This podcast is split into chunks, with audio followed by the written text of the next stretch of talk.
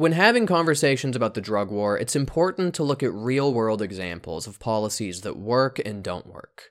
Probably the most commonly cited example of an alternative to the drug war approach is Portugal. Faced with sharply increasing rates of addiction and drug related disease, Portugal in 2001 decided to switch tactics and decriminalize all drugs. At the same time, they also implemented a variety of harm reduction initiatives like needle exchange programs, increased funding for addiction treatments, and so forth. Here, we're going to take a close look at the data before and after decriminalization in several key areas, including drug usage, intravenous AIDS transmission, and criminality. The final conclusion I reach is that decriminalization in Portugal has been an overwhelming success. I'm also going to debunk some of the most common arguments you'll hear made by drug warriors on why they think Portugal's policy change has been a failure. As we'll see, rather than being firmly grounded in facts and solid reasoning, these arguments are filled to the brim with fallacies and falsehoods. Let's begin by looking at drug usage rates. Opponents of the policy change in Portugal would have you believe that decriminalization would lead to an epidemic of drug usage, almost as if you couldn't even set foot outside without stepping on discarded needles or tripping over doped up homeless people. What are the facts? Glenn Greenwald puts Portugal under a microscope in a 2009 Cato Institute publication entitled Drug Decriminalization in Portugal Lessons for Creating Fair and Successful Drug Policies. Here in this graph from the paper, we see data on the percentage of students in the 7th, 8th, and 9th grade that have used a wide variety of drugs, ranging from cannabis to cocaine to heroin to LSD. As we can see, usage rates for virtually every single drug have declined from 2001 to 2006. Another graph looking at 10th, 11th, and 12th graders shows the exact same trend. Think of the children, we're often told by supporters of the drug war. Sounds like something a pedophile might say. No, my response is yeah, why don't you think of the children? Now, you might be asking yourself, why would usage rates in children specifically drop following decriminalization? Uh, that's why. Too much burping. They're like, I don't feel like doing drugs. I'm burping too much. No, I think it might have something to do with that rebellious teenager cliche. When using drugs are against the law, kids might feel cool and daring when they try them, especially when these drugs are against the law for all members of society and not just children. This is what Eddie Engelsman, the former Dutch drug czar, suggested after teenage cannabis use dropped significantly in Holland following a relaxation of their drug laws. As he put it, quote, "We succeeded in making pot boring." Ends quote. There's also a section in Ken Burns' documentary series on Prohibition where Pete Hamill says the following Never underestimate the need for young dopes to defy the conventional laws. You want something, you want them to brush their teeth, make it illegal. Make toothpaste illegal, and they'll be standing on the roof brushing away. Now, obviously, when he says this, he's being facetious. As I say that, Pete Hamill kicks down my door and he's like, No, I, I was being totally serious when I said that. Fuck toothpaste. I think we should ban that stuff. And then he smiles and he's missing like half his teeth.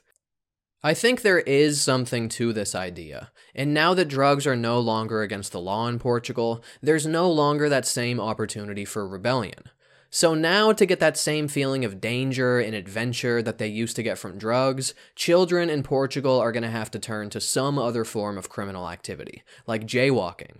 I did that the other day, and my goodness, what an adrenaline rush. A cop sees me jaywalking, and he's like, hey, Come on, man, what are you doing? And I'm like, I'm not going back to prison. You'll never take me alive. And then I pull out an Uzi and just start spraying in his general direction.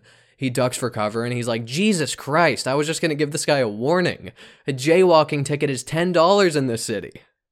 Another graph from Greenwald's paper takes a close look at lifetime usage rates among 15 to 24 year olds of any illicit drug between 2001 and 2007. And lifetime usage, of course, describes a person who has used a drug at least a single time in their entire life. As we can see, there's been a slight usage increase in 15 to 24 year olds, from 13 to 15%. In 15 to 19 year olds, there's been a slight decrease from 11 to 8%. And in 20 to 24 year olds, drug usage increased from 14 to 22%. Drug warriors might be tempted to look at a single dataset like this and conclude that decriminalization has been a failure, because according to certain metrics, usage has gone up. However, when you look at a more expanded dataset of the same age range, you get a completely different picture. As we can see here in this graph from the Transform Drug Policy Foundation, yes, between 2001 and 2007, lifetime usage increased from 12 to 15%, but past year and past month usage actually declined from 8 to 7% and 6 to 4%, respectively. And these, I would argue, are much more important metrics than overall lifetime usage, because these are much more reflective of your actual habits and whether you're addicted to the drug. According to this lifetime prevalence criteria, I would technically be classified as a user of cocaine, because I tried cocaine exactly one time in my life over three years ago. Frankly, it wasn't that interesting to me, and I don't plan on using it again.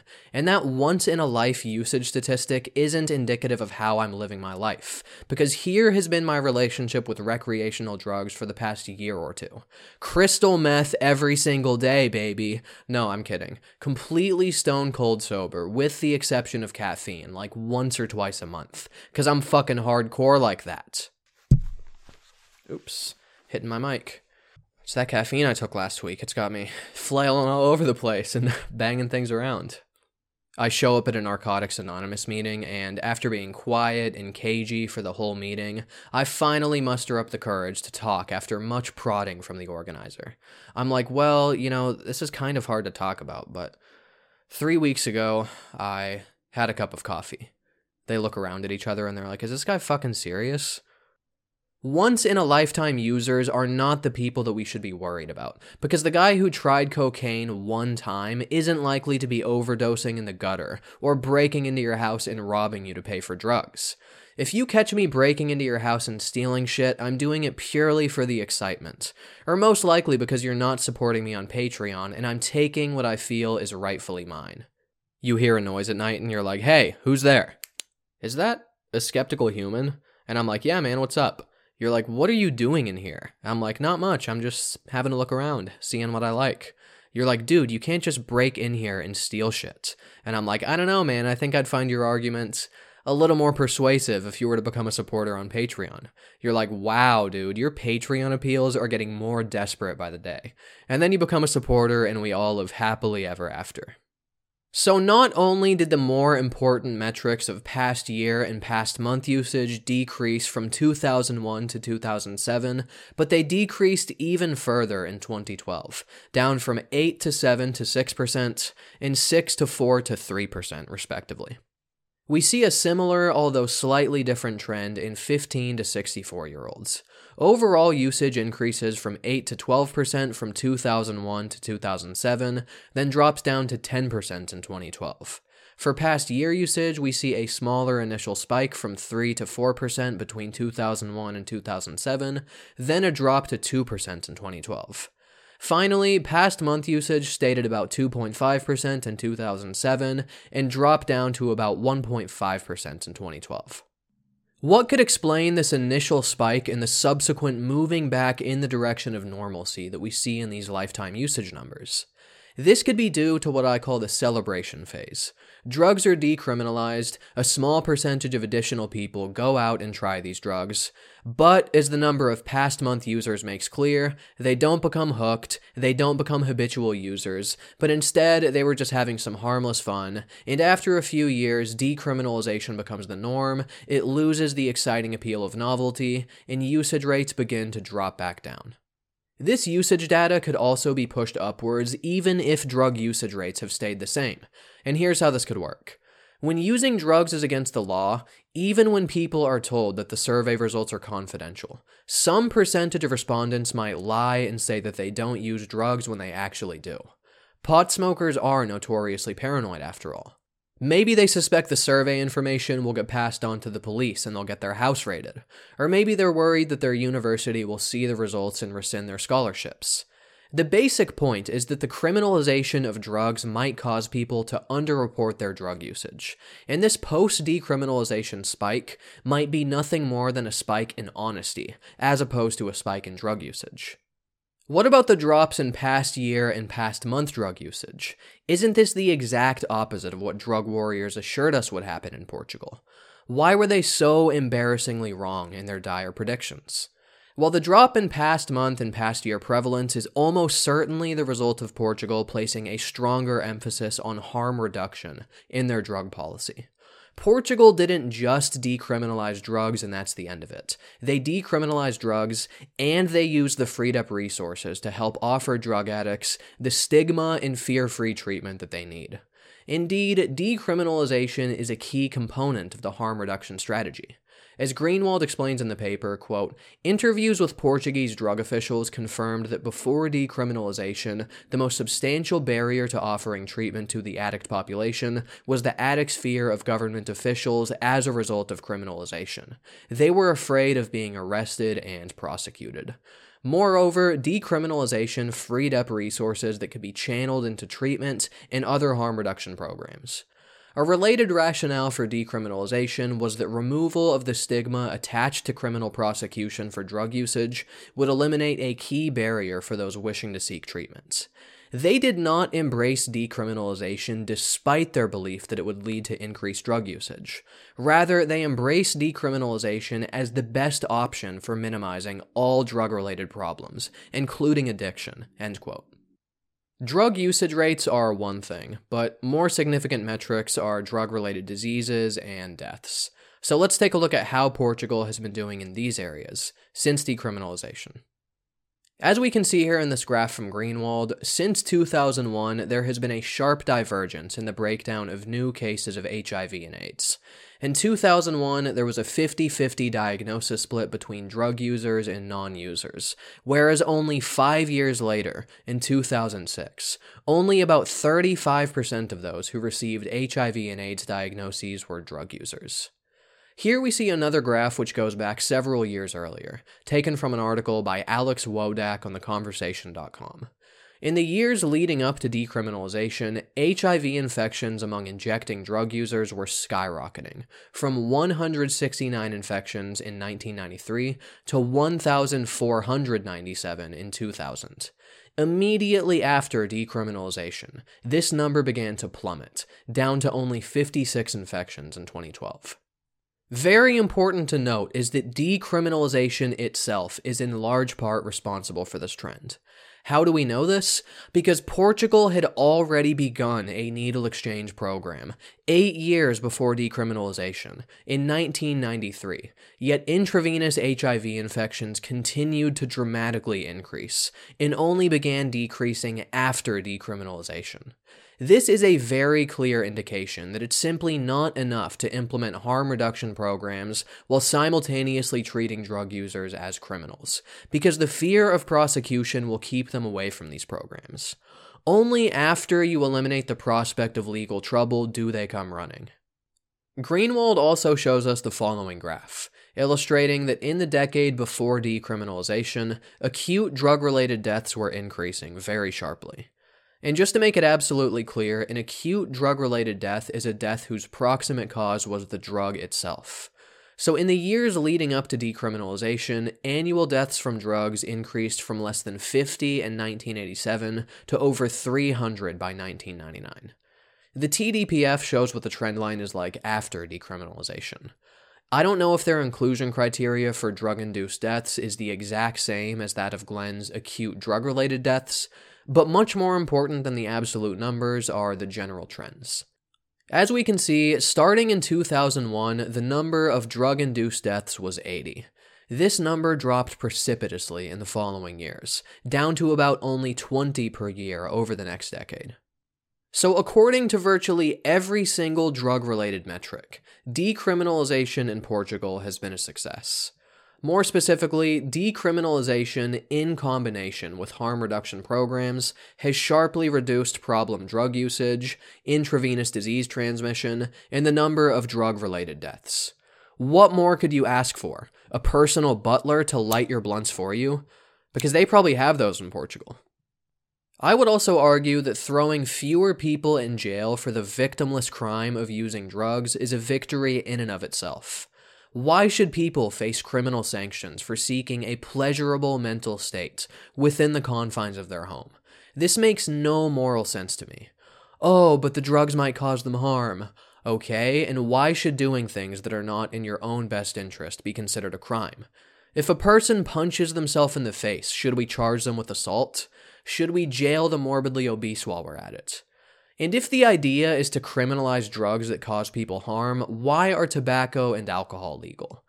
These kill about 500,000 Americans each year, far more than all illicit drugs combined. So, if this is our standard and if we're being consistent, shouldn't we also make the usage of alcohol and tobacco a criminal offense? No matter what perspective you look at the issue from, the criminalization of drugs does not make sense.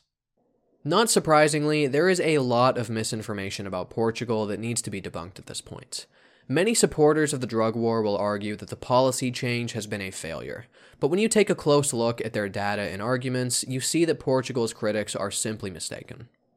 Melanie Phillips wrote an article for the Daily Mail entitled Drug Legalization We Need It Like a Hole in the Head. My smartass response to this title would be that we do need holes in our head. How else do you expect to be able to breathe? I guess you could get one of those little holes in your trachea or something. Say no to drugs. In her article, Melanie quotes Manuel Pinto Salo. We're going to go with that for his last name, Salo, medical doctor of the Association for a Drug-Free Portugal.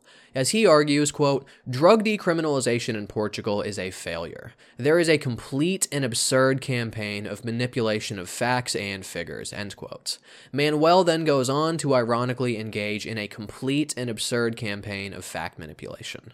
He continues by criticizing a BBC article which, quote, says that the number of newly reported cases of HIV and AIDS among drug addicts has declined substantially every year since 2000, 907, until 2008, 267. As a matter of fact, Portugal remains the country with the highest incidence of IDU related AIDS, and it is the only country recording a recent increase. 703 newly diagnosed infections, followed from a distance by Estonia with 191, and Latvia with 108 reported cases. End quote. Not only is Manuel's argument grossly flawed, but he also seems incapable of actually reading and understanding information from his own source material. First off, notice the shifting of the goalposts that takes place here. Somebody points out the decline in intravenous AIDS transmission. Instead of demonstrating that there hasn't actually been a decline, Manuel tries to make it appear as if he's debunking this point, without actually doing anything of the sort. His response to this trend line isn't to disprove the trend line. It is to simply say that Portugal still has a high number of drug related AIDS diagnoses relative to other countries. He makes the same mistake when he writes that, quote, the number of new cases of HIV, AIDS, and hepatitis C in Portugal recorded among drug users is eight times the average found in other member states of the European Union, end quote. Do you see the sleight of hand that's going on here? The question before us is what is the impact of Portugal's drug policy on intravenous HIV and AIDS diagnoses? The answer is unequivocal. There has been a sharp decline. Manuel responds to this by saying, Oh, yeah, well, the number of cases is still pretty high, so what do you think about that? What I think about that is that it's completely irrelevant to the question at hand, and that this is a pathetic attempt to dodge the overarching point that this policy change has been very effective in this exact area. I also don't know where he's getting his information from. You'd think it would be the source that he cites for this information, but if you actually look at the source material, it's nowhere to be found. His source for this claim is a November 2007 publication by the European Monitoring Center for Drugs and Drug Addiction. If you actually search through the report, however, the number 703 doesn't appear anywhere within the document. There is an October 2007 publication that focuses specifically on Portugal, but again, the number 703 is nowhere to be found. It's ironic that the person opposed to drug legalization is the one that appears to be hallucinating here. And just take a look at what the 2007 EMCDDA data shows us on this question. As we can see, the number of drug using HIV and AIDS cases has been steadily and significantly declining since 2001. There is one year where there's a tiny increase, 2005.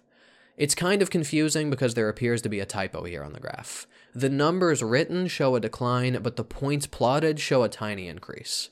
Indeed, they write in the report that in Portugal there were, quote, an estimated 36 new cases per million population in 2005, up from 30 cases per million in 2004, ends quote. However, they also include a crucial caveat on this point. Quote, the rises in 2004 HIV cases and 2005 AIDS cases in Portugal may be due to increased attention and reporting by professionals following discussions regarding the change to mandatory HIV reporting in 2005, end quote. This important detail goes curiously unmentioned by Manuel. Even if this minor increase in 2005 was valid, so what? It's deceptive and pointless to cherry pick a one year fluctuation like this. The important thing is to look at the overall trend, which clearly shows that intravenous HIV cases have sharply decreased in response to these policy changes.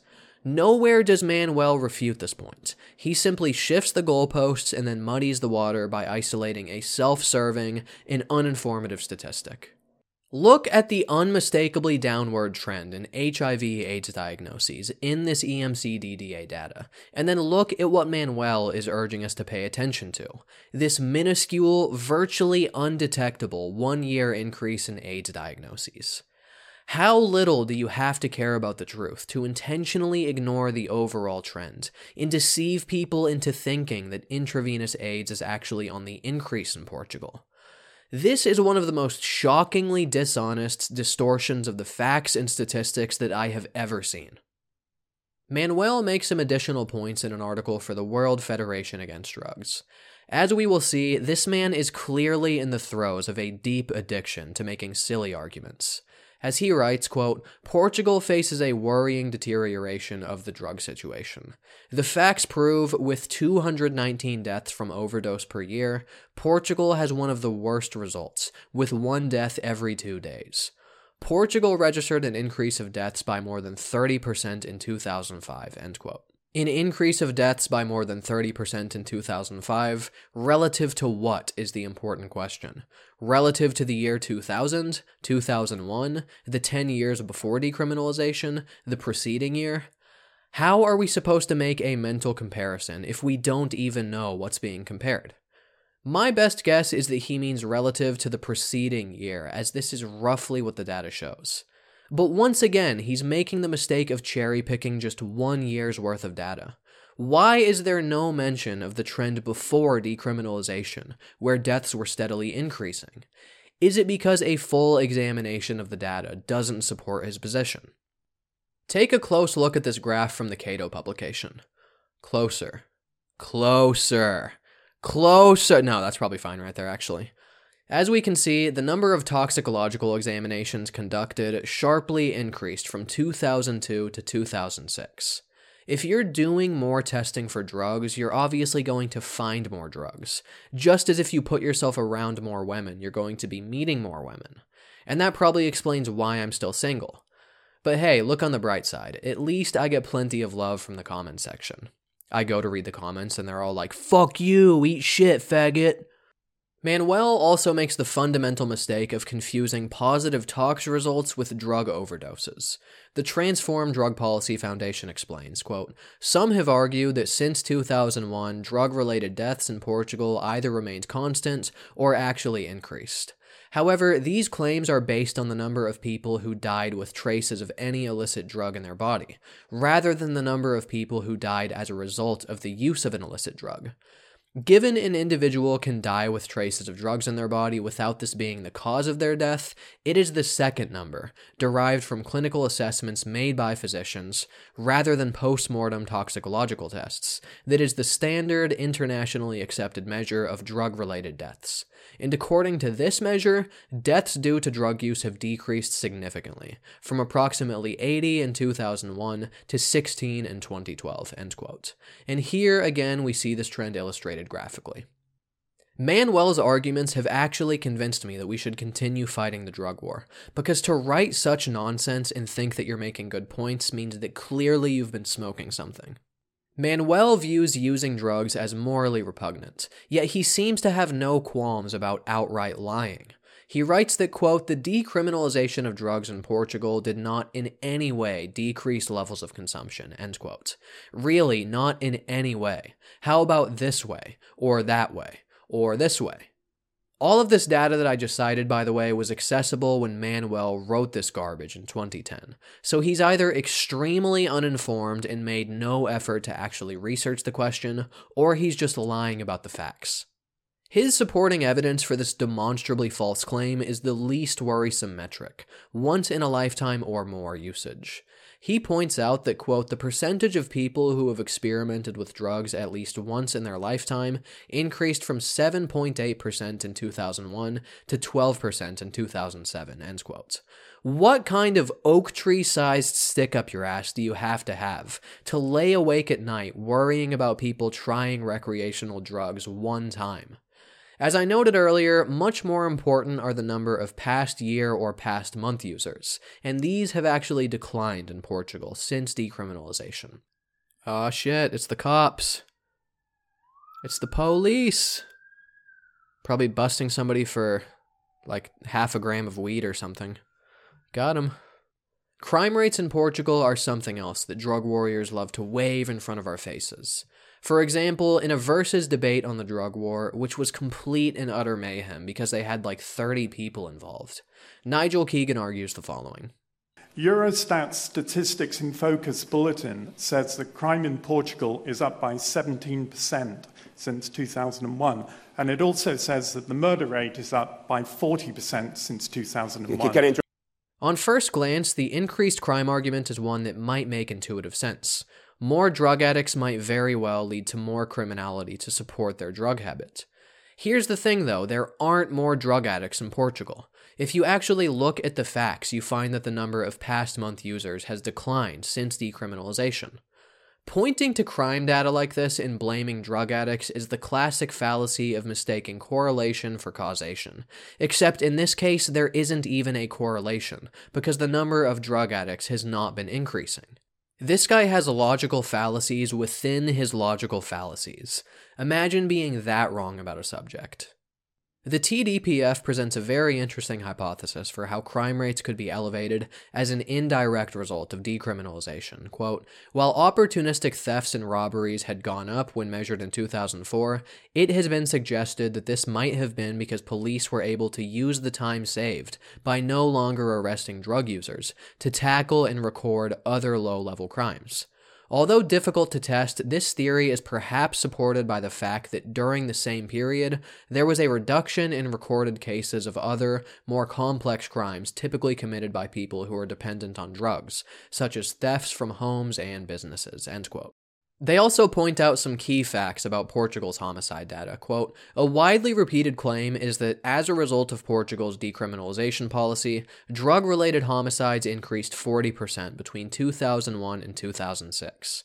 But this claim is based on a misrepresentation of the evidence. The 40% increase from 105 to 148 was for all homicides, defined as any intentional killing of a person, including murder, manslaughter, euthanasia, and infanticide. They were not drug related. In fact, there are no data collected for drug related homicides. This claim stems from the 2009 World Drug Report, in which the United Nations Office on Drugs and Crime speculated that the increase in homicides, quote, might be related to drug trafficking, end quotes. However, neither the UNODC nor anyone else has proposed a causal mechanism by which the decriminalization policy could have produced this rise, end quote. Your interpretation of the data also changes when you look at more recent years as well. As we can see here in this graph from Knoema.com, yes, there was an increase in the homicide rate following decriminalization, but it began dropping back down in 2008, to the point that by 2014 it was actually below the rate that it was the year of the policy change. By the way, note that on this graph the baseline is not 0, but it's actually 0.8. I fucking hate when people do this with graphs. Make the baseline 0 because look look at the point in 2014. It looks like it's halfway between the point in 2001 at 1.0 per 100,000 people. So it makes it look like there are half as many homicides, but really it's 0.9 versus 0.1. It's misleading and I hate this sort of stuff. For the sake of argument, we could even concede that this initial spike in homicides was the result of decriminalization. According to some metrics, drug usage did increase in Portugal following the policy change. We could imagine the gangs and criminal organizations that supply these drugs taking advantage of this increase in demand by getting more people on the streets to sell, expanding their territory, and so forth. Even if this is what happened in Portugal, there's a simple solution to this problem. Actually legalize and regulate the sales of these drugs, instead of leaving them in the hands of the black market.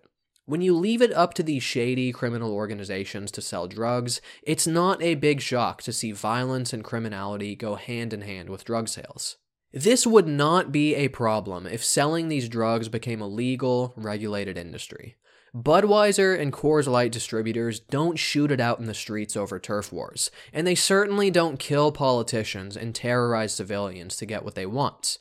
Many of the problems that drug warriors lay at the feet of drugs are actually caused by the criminalization of drugs, and black market violence is a clear example of this.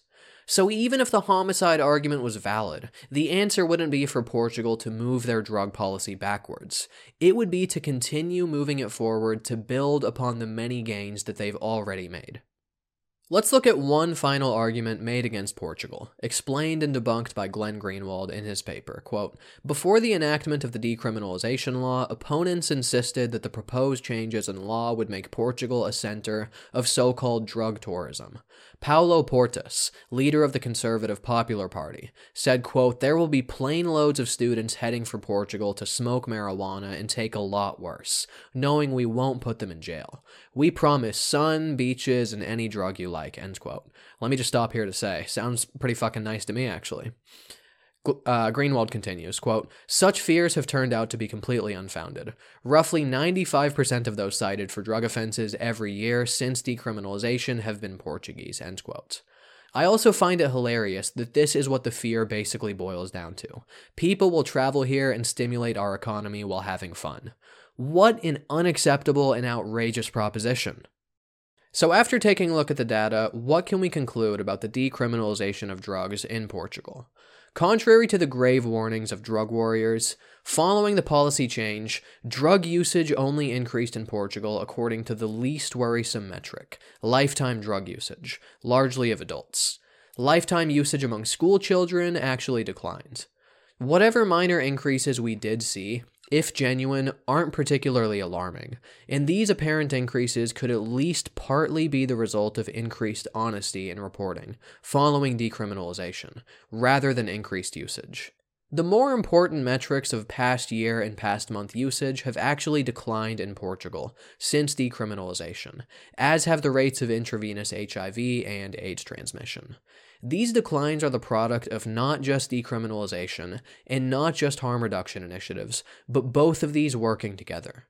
Only after you eliminate the stigma of drug usage and the fear of criminal penalties do users in large numbers seek out needle exchange programs and badly needed addiction treatment. Drug induced deaths have also decreased significantly since the policy change, and most of the critiques of Portugal do not stand up to scrutiny. Many of the anti decriminalization arguments about overdoses and AIDS transmission depend upon deception, the cherry picking of data, and intentionally ignoring the overall trends. Finally, data on crime rates and homicides can't be blamed on the policy change, because problem usage rates actually declined during this period, and the increase in numbers for more petty crimes could actually be caused in part by freed up police resources that are no longer wasted prosecuting people for the victimless crime of using drugs. More recent data shows that the homicide rate in Portugal has been declining, not increasing. Contrary to what the lies and propaganda of drug warriors might lead you to believe, according to virtually every single relevant metric, the decriminalization of drugs in Portugal has been an outstanding success. There is only one thing that will give you a more euphoric rush than recreational drugs, and that is becoming a supporter of my channel on Patreon. Click the link that's here on the screen or in the description of this video, become a supporter today, and receive access to patron only bonus videos. Bonus videos, I know, exciting stuff. I've got people fiending for my bonus videos. I mean, they're having withdrawals when I don't post them for a while. That's how good they are. So uh, thank you all for watching and listening, as always, and until next time, take care.